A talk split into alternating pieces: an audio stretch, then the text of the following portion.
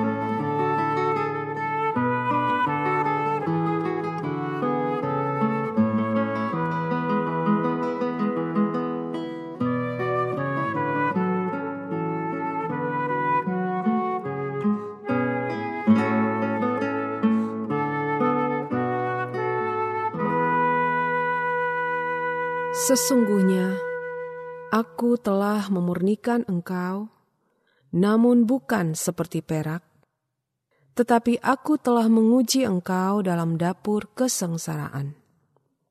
Aku akan melakukannya oleh karena aku, ya, oleh karena aku sendiri, sebab masakan namaku akan dinajiskan?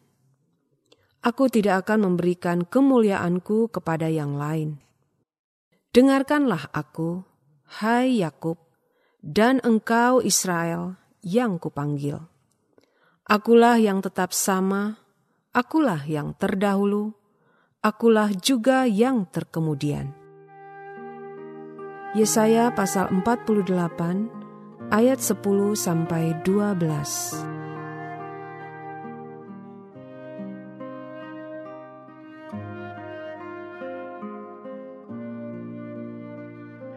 Allah sanggup memakai semua perkara, termasuk masa yang sukar, untuk mendatangkan kebaikan bagi umatnya. Pada umumnya, orang merasa enggan untuk mengalami penderitaan dan ketidaknyamanan di dalam hidupnya.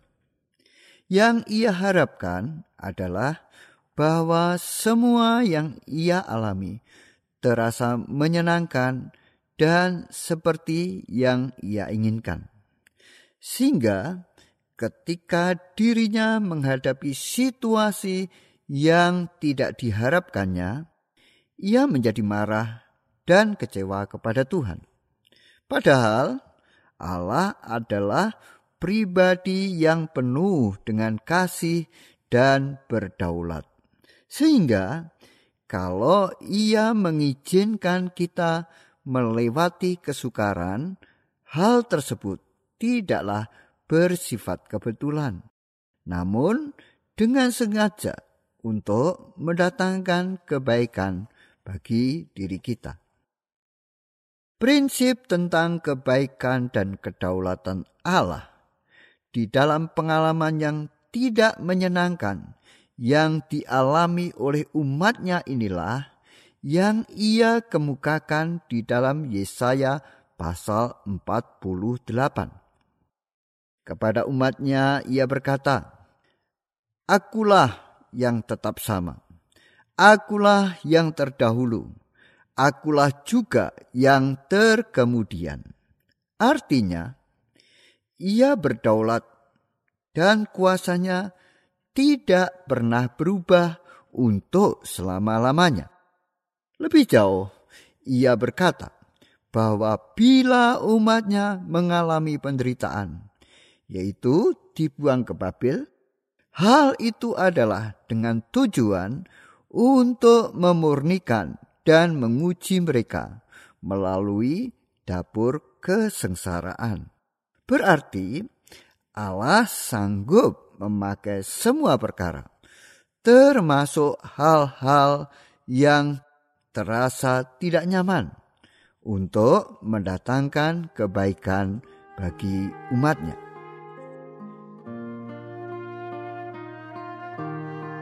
Bila Tuhan mengizinkan Anda melewati pengalaman yang terasa tidak nyaman, bagaimana sikap Anda kepadanya?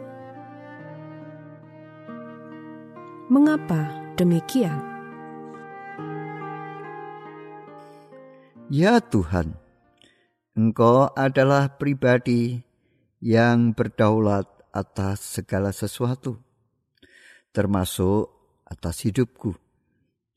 Engkau mengatur segala perkara, dan tidak ada apa pun yang terjadi atas hidupku di luar izinmu. Engkau juga adalah pribadi yang baik, dan kesetiaanmu tidak pernah berubah atas hidupku.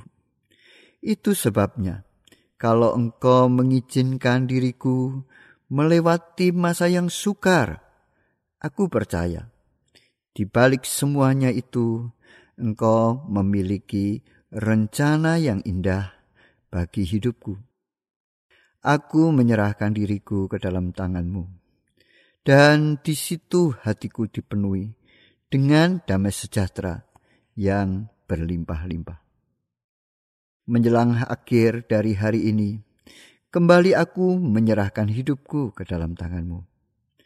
Aku bersyukur karena di sepanjang hari ini engkau telah menyertai, menuntun dan membentuk hidupku, agar semakin sesuai dengan rencanamu. Melalui firmanmu engkau mengajar diriku agar hidup berkenan kepadamu. Dengan rohmu engkau menyertai diriku dan menjadikan setiap langkah-langkah yang kuambil merupakan langkah keberhasilan.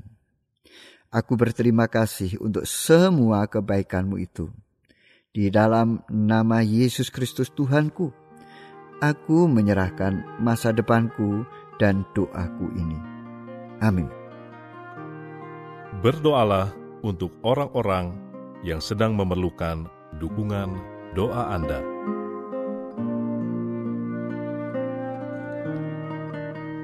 Mari meneduhkan hati di hadapan Tuhan. thank you